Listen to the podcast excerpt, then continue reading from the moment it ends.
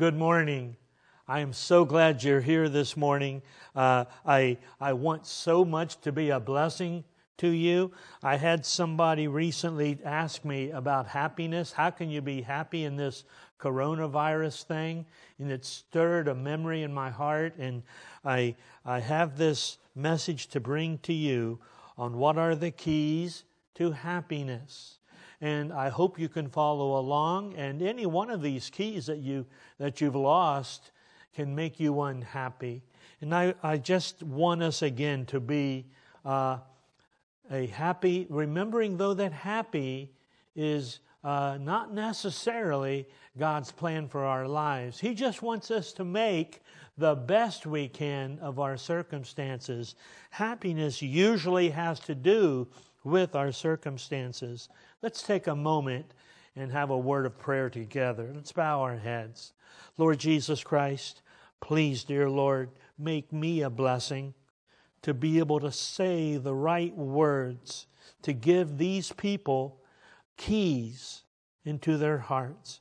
Ask you, Lord, to op- help them to open their door to you, to you and your word. Lord, you know each one of us. You know our needs and our desires.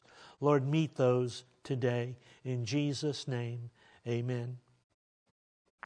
One of the keys to my happiness, I want to point out to you, is the church parking lot is getting uh, finished. We're looking at probably Monday, Tuesday, or Wednesday, rain, rain, weather permitting. Uh, we're going to have an asphalt parking lot. And after that, we have to get it painted up right. But it's been a long time coming, and so much of that is from your giving. And now we're going to have a nice, wonderful macadam parking lot. So keep that in prayer and the weather in prayer as well. I want to bring you this message on the keys to happiness. And I want to point out to you that uh, there are some things leading up to my seven keys to happiness.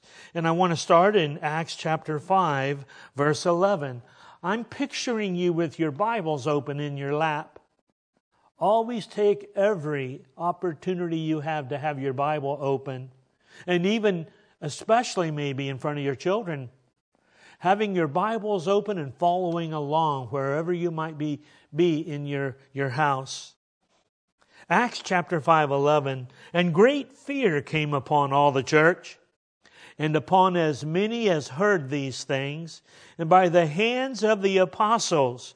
And again, I want to point out to you that following this message, Pastor Rodney Ingram has been doing a series on the apostles, and I encourage you to hang in there uh, to the the nine o'clock hour, nine thirty hour.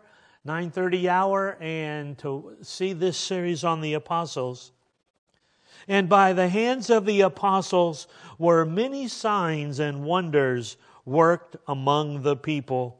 And they were all with one accord in Solomon's porch. Now, Solomon's porch, it's almost as big as the Jordan Center. And it's got gazebos everywhere where different groups of people meet constantly. No, they're not doing the COVID thing. They're meeting together, and in this case, the apostles and the people, the followers, were meeting daily in the church and growing and having the apostles teach them. Remembering that, that it is important that once we open the church, once we get it open and get it safe for, for people to come, it's important for you to have that desire in your heart to come back. If you can physically, if you are able to come back to church, come back. We'll be putting out those uh, safety uh, precautions out. We'll be having the church marked off in different ways, but that's very important. And the, uh, the first century church grew leaps and bounds because of their fellowship. King David, while hiding in a cave, desired in his heart to once again be back in the congregation. So let that build up, and I hope, I hope you will join us once we do. I want to start this off with reminding you there are two chairs. Two chairs. There is the judgment seat of Christ, judgment chair. And then there's the mercy seat of Christ. Judgment is God's job. Mercy is God's job and our job, our ability to do divine things is to give mercy even to those that don't deserve it. I wanted to remind you of this because in, in 2 Corinthians chapter 5, we see, For we must all appear before the judgment seat of Christ, where he will judge us. Things done in his body while in this world, according to that he has done, whether it be good or bad. That's the judgment seat. Next we have the mercy seat. Romans 9:15 for he said to Moses, I will have mercy on whom I will have mercy and compassion. Mercy and compassion. He's the one that gives it, but He tells us and teaches us to be merciful to others. More on mercy in a minute. There are not just two chairs, there are two types of people then. There are those that judge others, very quick to judge, to criticize, to complain about others. And there are those that give mercy to others. I find myself in Matthew chapter 7, 1 and 2. Judge not, that you be not judged. For with what judgment, for with what judgment you, you give to others, it shall be measured to you also. Be very careful with this. Be careful. The more we judge others, the more we, judgment we get from God. Be careful. Wow. Just trying to be an encouragement to you and set up these seven keys to happiness.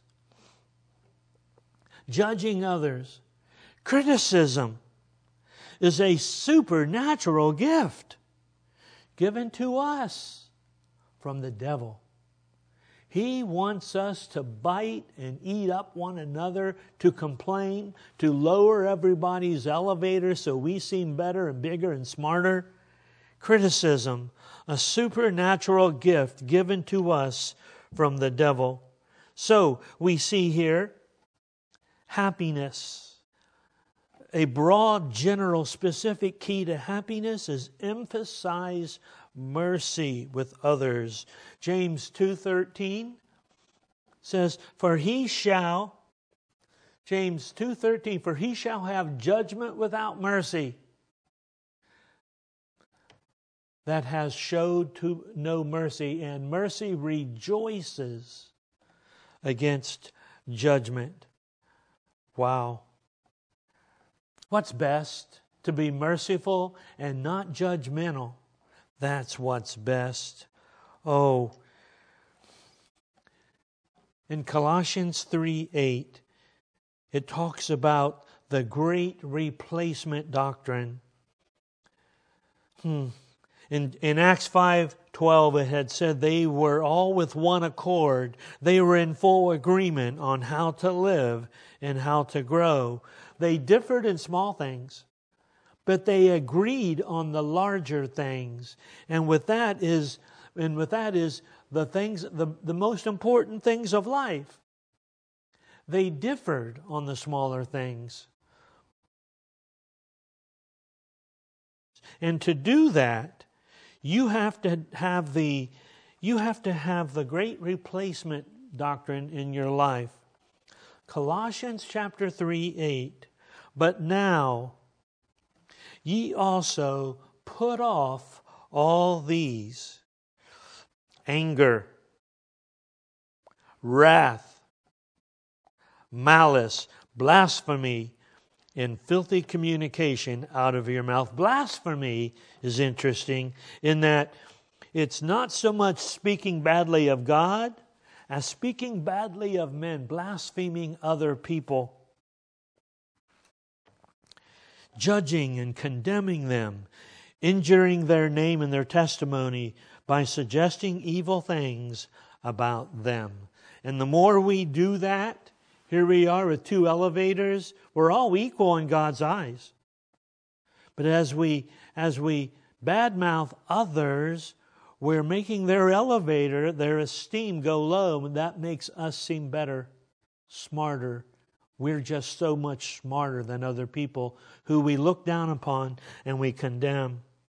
Filthy communication, that is all lewd and dirty talking, which comes from a polluted heart. It comes from a, the abundance of the heart. In Matthew 12, 34, asking you to read along. O generation of vipers, how can you, being evil, speak good things? Out of the abundance of the heart, the mouth speaks. Verse 35. Uh, when I say that, I have, I have said this so often. I am very careful what goes into my heart. I guard my heart. Out of it are the essential things, the most important things. I have to be careful because much of much of my preaching is extemporaneous. I read verses and then I explain them out of the overflow of my heart. If I look at, if I read, if I watch things that are evil, it starts to fill up in my heart and your heart. And when it overflows onto other things and the way we even speak, Wow. Verse 35 of that scripture A good man out of the good treasure of his heart brings forth good things. An evil man out of the evil treasure of his heart brings forth evil things. And again, I say to you, be careful. Oh, be careful what goes into the eye gate, the ear gate, and ends up in your heart, the seat of emotion. Be careful because if you read good things, if you watch good things, it comes out in your life and in your heart. It comes out in your conversation. But Jesus says, I say to you that every idle word that men shall speak, they shall give account thereof in the day of judgment. Why did you say that? Why would you say that? So important for us to, to remember that we will be held accountable in a courtroom, so to speak, for our idle words. There will be a day of judgment. Back in Colossians 3, verse 9, it says, Lie not one to another, seeing that you have put off the old man and his deeds. Put off lies. Lie not one to another. Don't be deceitful. There's a naturally tendency for lying to destroy friendships, relationships among men. In Colossians 3 9, lie not one to another, seeing that you have put off the old man and his deeds. And then verse 10 on your screen, and you have put on the new man, which is renewed in knowledge after the image of Him that created Him. So important for the Word of God to permeate your heart and your soul. It's what helps to renew us and putting on the new man, the doctrine again of replacement. If you take if you stop doing one thing but don't don't replace it with something good, you'll end up going back to the, the old thing again. So take off the old man and put on the new man. Now, this is what the new man looks like. We will have this all the way through the message. These are the things that the new man uh, will look like. There is a key to happiness. One of the keys is to practice humility. On your screen there, I have J O Y. This is what humility looks like Jesus first, yourself last, and others in between. J O Y. You see, pride is the opposite of humility. Pride destroys spiritual growth. Humility, humility is the fertilizer. It is the fertilizer of spiritual growth. Thinking too highly of yourself is the enemy to even to Christ. But thinking too highly of yourself uh, was Lucifer's mistake. He thought too highly of himself. We, we always talk about the Lucifer syndrome. When we think so highly of ourselves that we are better, that our opinions are better than everybody else, that the way we would have done it isn't the way everybody else should do it. They should do it my way, my way or the highway. Wow. We talk about the Lucifer syndrome and the I wills. So, Isaiah 14, verse 13. Isaiah 14, 13. For you have said in your heart, I will ascend into heaven. This is Satan. I'm going into heaven. I will exalt my throne.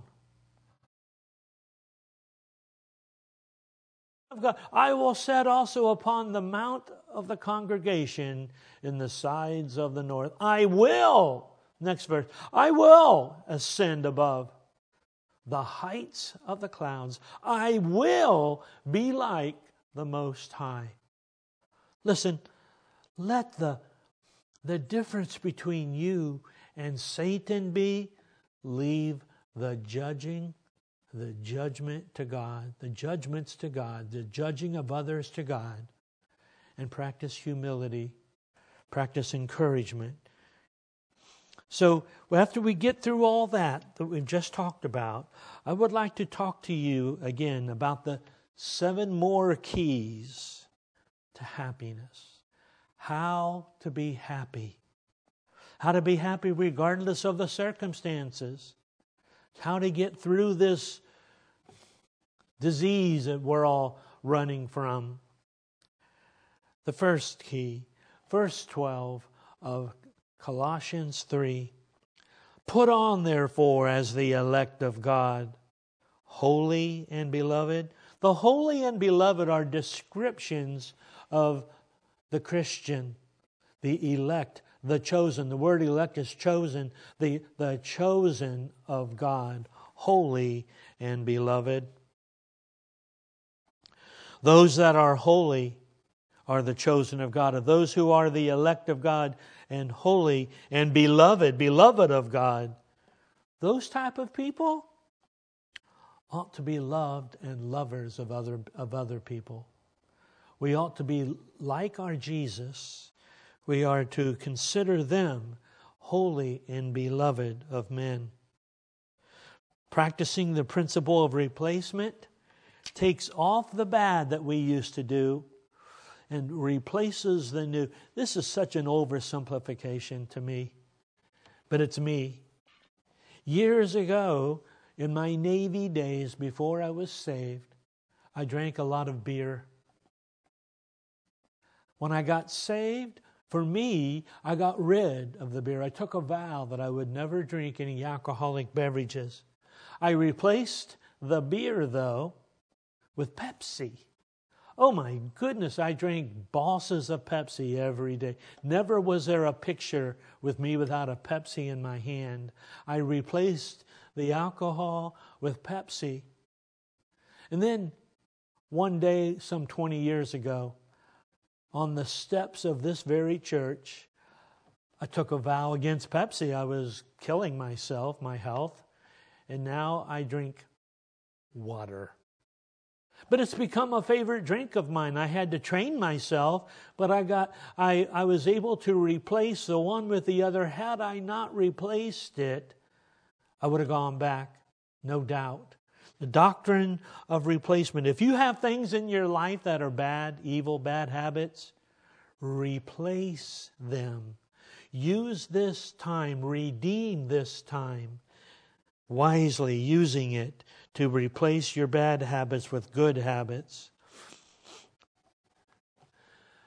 Colossians 3:12 What are we supposed to do? We are to put on, therefore, as the elect, chosen of God, holy and beloved, we are to put on bowels of mercies and kindness.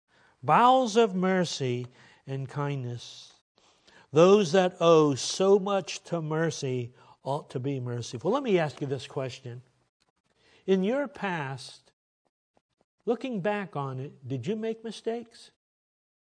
Did you make moral mistakes? Did you did you, do you have some terrible dark secrets in your life that you wouldn't want anyone else to know? Of course, we all do. We all have that.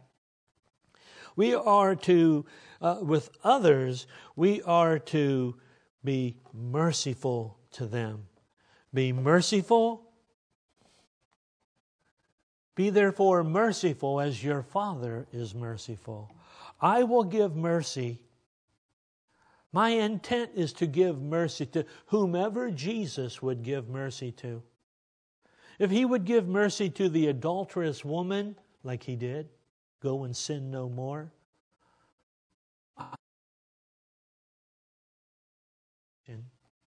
We're not supposed to be like that. That is an ugly tenet of Christianity where we sit back down our long nose and condemn, condemn others for how they're living, forgetting that we used to do that too, or worse merciful. Put on bowels of mercy. Put on kindness. Kindness towards our friends and those who love us.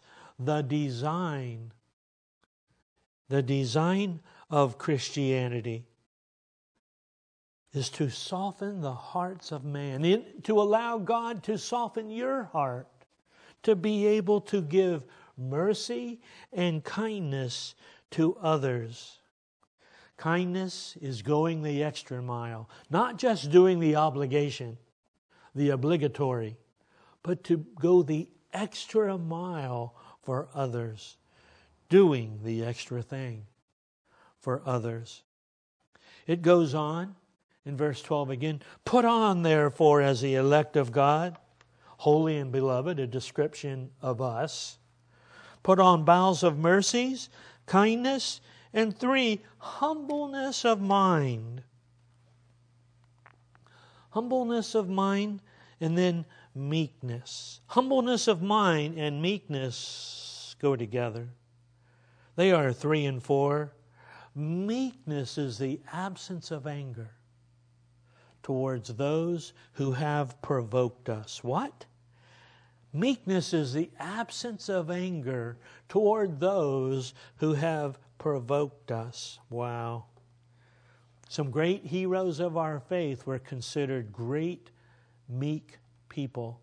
Even in picking Moses to lead the people of Israel out of the land of Egypt, God didn't choose a great, mighty, strong warrior. He chose a goat herder who couldn't believe that he would be chosen. Not me, Lord. I, I can't do that. And God baby stepped him into leadership, one of the greatest leaders of, of all time. And yet he was considered meek, the absence of anger. When the Israelites made mistakes, big time mistakes, he would go before the Lord and beg for their forgiveness.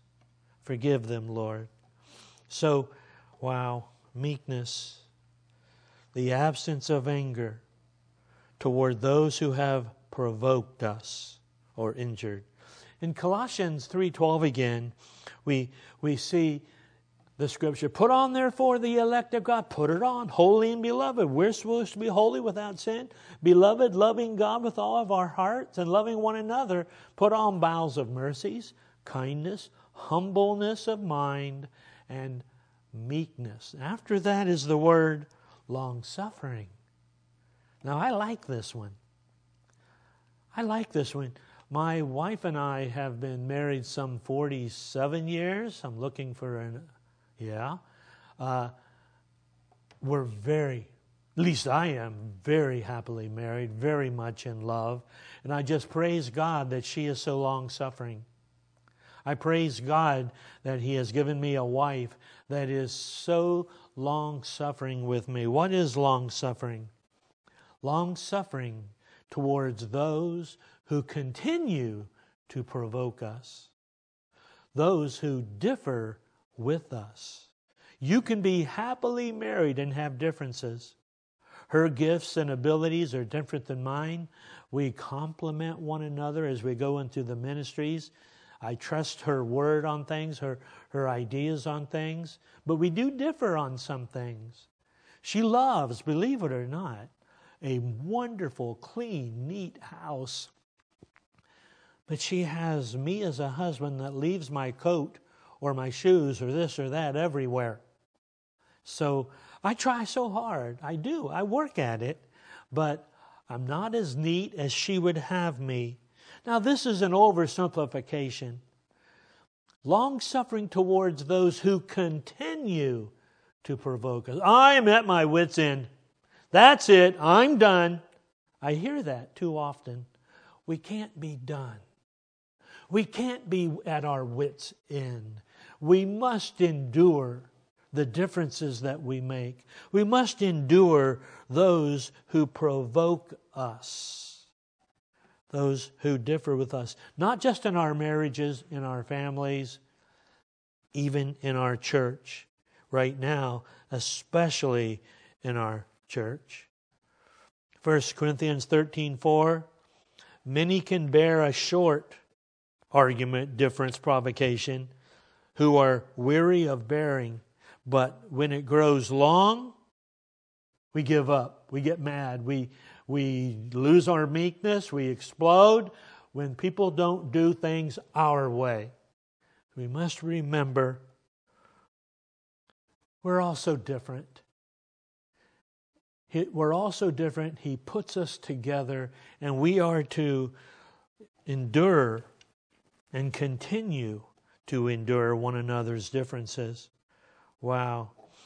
And if that wasn't enough, Christ says in verse 12 again, Put on, therefore, as the elect chosen of God, holy without sin, trying to live without sin, beloved, loving God, loving others.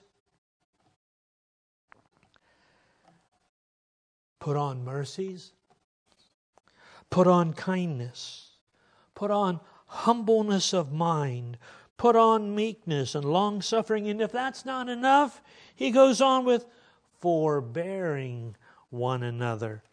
Forbearing one another. Mutual. Mutual forbearance. In consideration of the weaknesses and the deficiencies under which we all live, forbearing one another we have, all of us, something which needs to be put up with. And this is a good reason why we should bear with others in what is so disagreeable to us, to tolerate one another's differences and weaknesses. Forbearance. Take off the old, which might have been criticism, complaining, and judging, and put on the new, forbearing one another, tolerating one another. And then, last, one of my very favorites be an easy forgiver, forbearing one another and forgiving one another. If any man have a quarrel against even, if any man have a quarrel against any, as Christ forgave, we also forgive as well. Wow. Kind of love that part. You're, you're commanded of God to forgive me. To forgive me, even as your pastor, as your friend. Forgive me where I have disappointed you.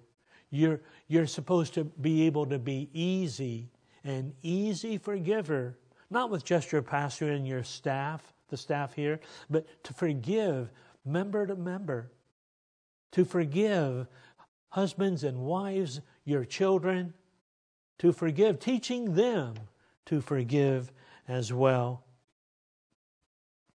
Be an easy forgiver. While we're in this world, where there is so much sin and selfishness in our hearts, and so much occasion of differences and arguments, quarrels. Quarrels are going to happen.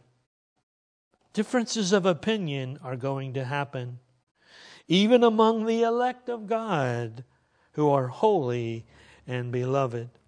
So, again, remember, be an easy forgiver. When I say that, I bring up a Bible illustration. Paul and Barnabas went out on, on the, the first missionary journey. God selected them both, and they went out for so long, and they planted so many churches and led so many to Christ. And yet, they had a big argument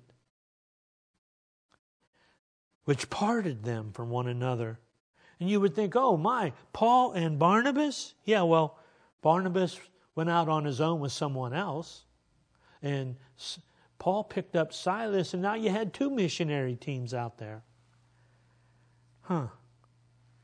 What in in Acts 15:39 that speaks of in Galatians 2:14 it talks about the the difference of opinion Paul and Peter had. Great men of God, but they had differences with one another. Paul accused Peter of, of showing favoritism to the Jewish Christians. Paul was saying they're all equal in God's eyes. So even as Christ forgives you, so also forgive those who have differences of opinions. Please remember that. It goes on in verse 14, Colossians 3:14.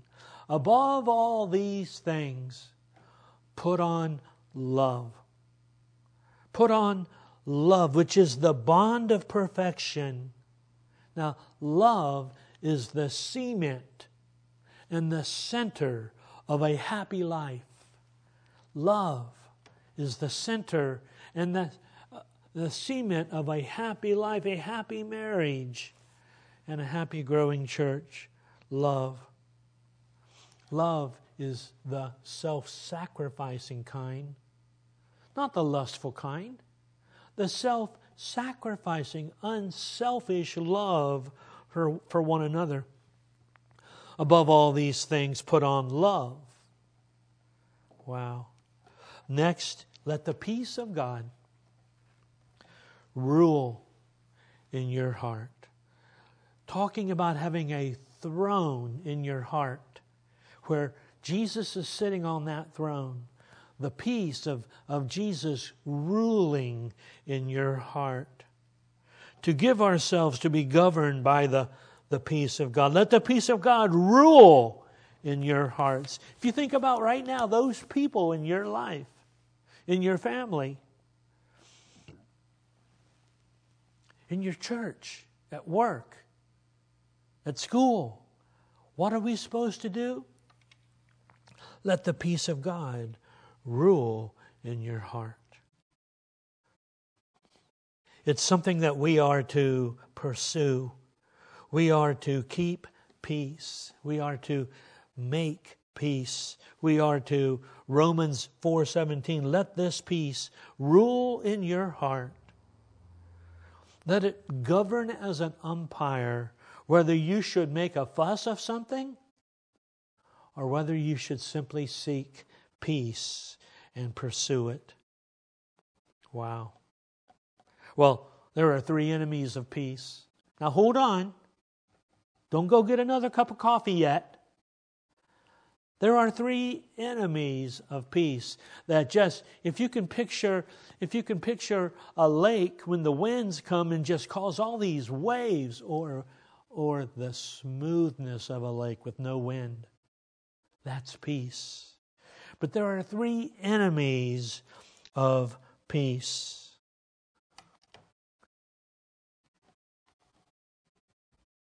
Worry, one of the greatest. And right now we're in a we're in a COVID nineteen thing where we're all supposed to be separated, wearing masks, having gloves. We are not to worry. Worry, worry, small God. When we worry, we forget that God is on the throne. When we think, oh, woe is me, what are we going to do? God's in charge. Now, you listen to me, Christians, even non Christians. This is a timeline. This is where you are. This is where God's going to take us. And He's in baby steps right now, and we are going toward the end of our time here very quickly. Things that are happening in this world are happening, and they are going to bring us up to this point where we go to heaven, the rapture. A universal global world, everybody the same, everybody has the, has the same uh, medical things, insurance, all going to be the same. We're all we're being led there like a lamb to the slaughter. Uh, we see all these things happening in, in some countries. They're wanting to put a grain of rice, the size of a grain of rice, in your in your wrist, to be able to show that you you have had the that to show that you have have overcome COVID nineteen and that you're safe. And you won't be allowed in some stores if you don't have that in your arm. You won't be able to buy without that in your arm. That could quite possibly be in our future, but God's in charge. Please remember God's in charge of it all. We're looking down upon us, living among us, and preparing us for what's ahead.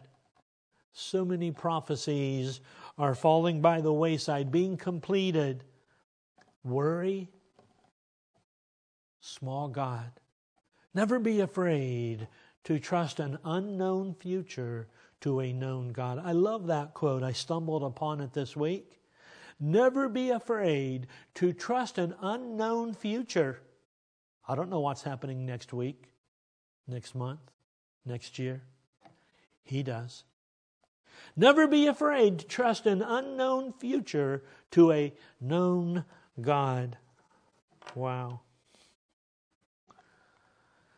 Criticism is a enemy of peace as long as we are as long as we set up ourselves as judge and jury and we critique and criticize and complain about others. When I think about this, in a couple of weeks, we all might even be back here in our church. In a couple of weeks, we're going to be making changes this church has never seen before, every other pew and things like that. We're going to be doing things differently. We're, not, we're going to be doing things not your way, though. You might have your own idea. But we're going to settle with council, meeting, and all that. We're going to be settling on some, some guidelines for our church so that we can open back up with a brand new parking lot as well. But we have to understand your way might be just as good as what we're going to decide to do. But you have to be able to respect and honor the leadership of the church. Criticism. My ways are better than your ways. My idea is better than your idea. If God if God had wired, if God has wired you a certain way, good. You might be able to see things differently than others. But don't criticize others for the way God wired them. Hmm. So much to say on that. Proverbs 3:10. Only by pride comes contention. Wow criticism. Then last is bitterness. Oh, some of us are like raisins. My sweet wife has her, her, her snack. They're all shriveled up. Some of us are like raisins. That's what bitterness does to you. It shrivels you up. Bitterness bitterness is a lack of forgiveness. So simple to understand. If you if you are holding grudges against others, you have a lack of forgiveness and you're bitter. You're bitter in your heart, and that comes out your mouth too, by the way. We need to be able to forgive. Now, better I'd better address what that means. Forgive. That means I'm not going to bring it up again. It doesn't mean I'm going to forget until I don't bring it up again for months or years. Then I have a tendency to forget or remember it so that I can help others. Bitterness is one of the great enemies of peace. You can't have peace with God if, if you have bitterness in your heart. He wants us to forgive others just as He forgave me. I want to be able to forgive others of their, of their sins against me. Bitterness. To have a good life, seek peace. Seek peace with one another and chase after it. If God has wired you a certain way, don't criticize others for the way God wired them. Ephesians 4 1 sums all these up. I, therefore, the prisoner of the Lord, the Apostle Paul, I beg you that you walk worthy of the vocation, the calling that you've been called with. You've been called as a Christian, holy and beloved. Holy is not to be perfectly sinless, holy is the desire to be sinless. I make mistakes. I'm human. I'm going to make mistakes. But I don't want to. I don't intend to. With all lowliness, verse 2, Ephesians 4 2, and meekness, with long suffering, forbearing in love, endeavoring working to keep the unity of the Spirit in the bond of peace. What a life. Do you have it? Do you have that life? Are there changes you need to make, redeeming the time? Are there people that need to forget, that need to be forgiven? What a life. Do you have it? More importantly, if you don't have it, do you want it? Are there things for you to do, Christian, to please God with your forgiveness? To please God with your trusting Him no matter what? Are there things you need to do, Christian, to take off the old and put on the new? Do that this morning. Do that right now. Don't put it off. Are there are there habits in your life that are so displeasing to God and you know it? Use this moment to take that off, cast them off of you, and put on the new, the new Christian. Also, though, there might be those listening to me that you've never accepted Christ as your Lord and Savior. As a matter of fact, if you were to die today, you don't know if you'd go to heaven or hell. As a matter of fact, if the rapture were to happen right now and everybody that was a born again Christian went to heaven, would you go with them?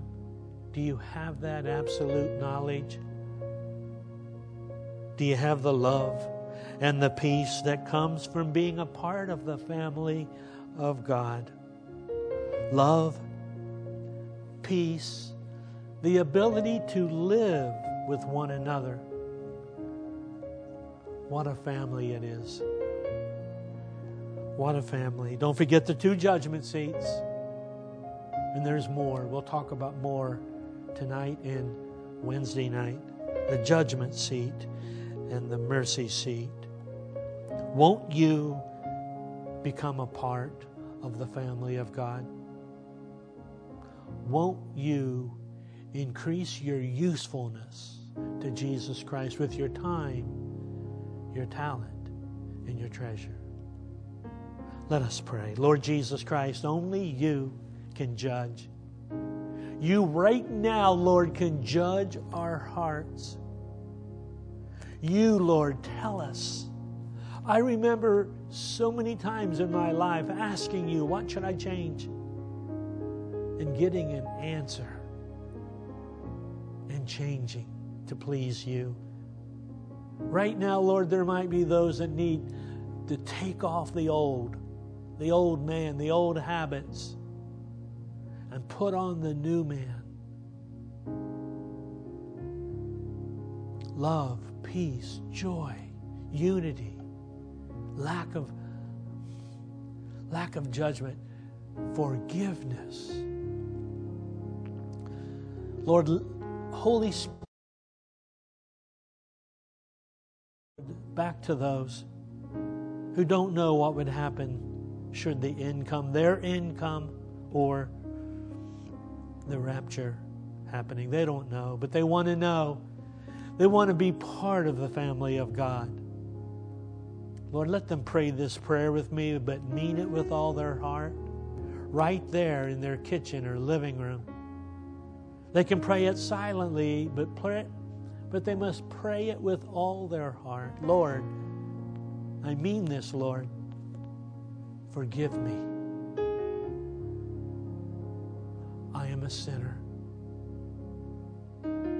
I've done bad things. I've made mistakes. Forgive me. I know, I know, Lord, that there is a price to pay for being a sinner, and that I, I have to go to hell because of it. But I know you paid my penalty. Oh, Jesus, forgive me. My sin has been paid for on the cross. Lord, come into my heart. Be my Savior and my Lord, the Lord of my life. Help me, Lord, with that replacement. Help me, Lord, as I struggle to get rid of the old and put on the new. But, Lord, just knowing you're helping me helps me to want to please you. Let me please you with my life.